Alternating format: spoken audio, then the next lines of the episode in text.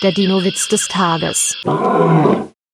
Die Lehrerin erzählt im Biologieunterricht von den Dinosauriern. Sie fragt die Klasse, wer kann mir Nachfahren der Dinosaurier nennen, die bis heute überlebt haben? Dann meldet sich Henning und sagt, die Lehrer. Der Dino-Witz des Tages ist eine Teenager-Sex-Beichte-Produktion aus dem Jahr 2021.